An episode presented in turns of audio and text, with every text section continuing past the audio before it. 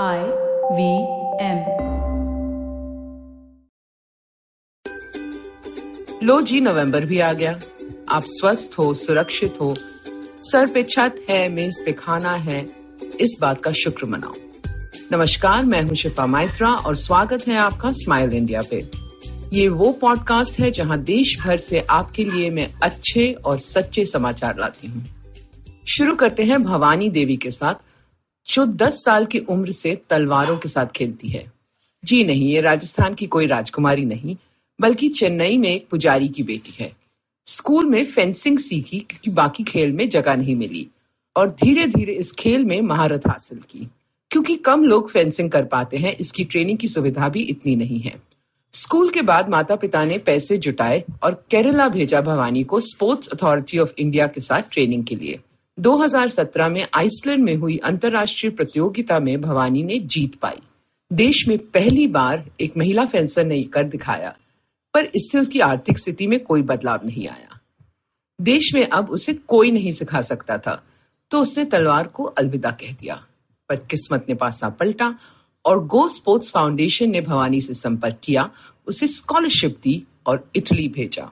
वहाँ इटली में उसने दुनिया के बेस्ट कोचेस से सीखा और आज विश्व में पैंतालीसवें नंबर पे है। टोक्यो ओलंपिक्स की तैयारी चल रही थी जब पैंडेमिक की वजह से चेन्नई लौटना पड़ा। अब यहाँ से वीडियो कॉन्फ्रेंसिंग द्वारा कोचिंग चल रही है और ओलंपिक्स का इंतज़ार है। अब किस्सा सुनो गया के पटवा टोली गाँव का। यहाँ रहते हैं तकरीबन 1500 परिवार जो कपड़े का काम करते हैं, चादरें और गमछे बनाते हैं। रोजी रोटी चल रही थी।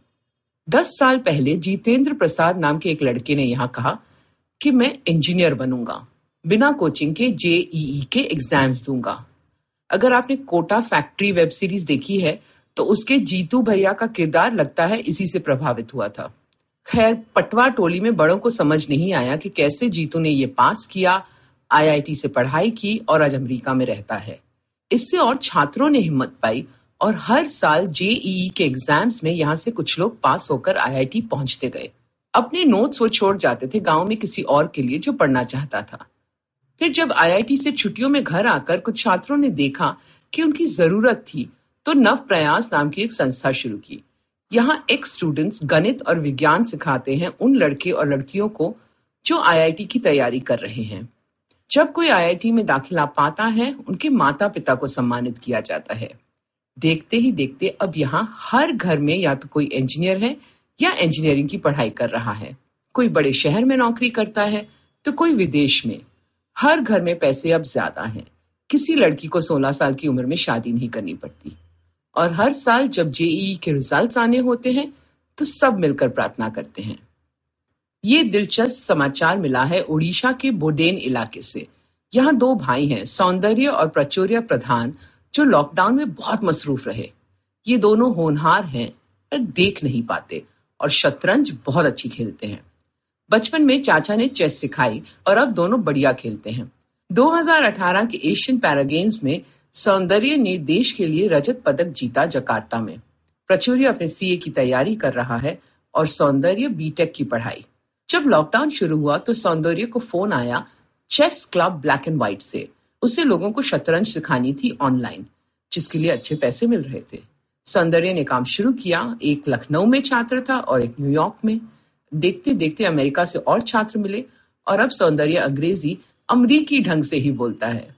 काम बढ़ा तो प्रचुर्य ने भी कुछ स्टूडेंट्स लिए। फिर कॉलेजेस और संस्थाएँ उन्हें बुलाने लगी ऑनलाइन लेक्चर्स के लिए वेबिनार्स के लिए। प्रधान परिवार को ये न्यू नॉर्मल भाग गया। मुंबई से आई है ये खबर। लॉकडाउन में काफ़ी लोगों ने सहायता की है औरों की, लेकिन जहाँ कुछ चीज़ें खुली हैं बहुत कुछ अब भी बंद है और कुछ लोग ऐसे हैं जो तकलीफ़ में हैं, पर मदद मांगने से कतराते हैं। इनमें शामिल है क्रिकेट से जुड़े कोचेस एम्पायर्स और सपोर्ट स्टाफ। कोई खेल नहीं रहा तो उन्हें कोई याद नहीं रखता। जब क्रिकेटर्स फाउंडेशन नामक एक संस्था को इसका पता चला तो उन्होंने कुछ लोगों को पैसे भेजे और अब कुछ कोचेस को सम्मानित किया गया नकद राशि के साथ। कोच हेमंत हटकर 90 साल पार कर चुके हैं। अशोक कामत और शरद रुमडे भी काफ़ी बुज़ुर्ग हैं। इन लोगों ने अपना जीवन क्रिकेट को समर्पित किया है और इनकी सहायता करने के लिए हम सब क्रिकेट फाउंडेशन के आभारी हैं। आप भी देखना, अगर कोई आपके गुरु या बुज़ुर्ग जानकार मदद चाहते हैं तो आप उनकी ओर पहला कदम बढ़ाइए। एक और बात जाने से पहले, पाया गया है कि आजकल लोग रिवेंज शॉपिंग कर रहे हैं, यानी कि बिना सोचे चीज़ें ले रहे हैं, जैसे उन्हें कोई इनाम मिलना चाहिए घर बैठने के लिए। ये पाया गया है ऑनलाइन शॉपिंग में भी, खासकर 30 से कम उम्र वालों में। यारो, थोड़ा थम जाओ।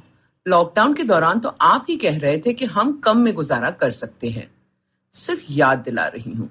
त्योहार है, बिल्कुल खर्च करो, पर थोड़ा सोच कर। अगर आपको ये पॉडकास्ट पसंद आया तो और दिलचस्प पॉडकास्ट सुनना न भूलें आईवीएम नेटवर्क पे। आप हमें सुन सकते हैं आईवीएम पॉडकास्ट ऐप पे या ivmpodcast.com पे। आप हमें सोशल मीडिया पे भी फॉलो कर सकते हैं। हम at I V M podcast है ट्विटर और इंस्टाग्राम पे। और अगर आप मुझसे बात करना चाहते हैं तो मेरा हैंडल है एट शिफा माइत्रा इंस्टाग्राम और ट्विटर पे। मैं आपसे जल्द मिलूँगी, तब तक हँसते रहो और हंसाते रहो।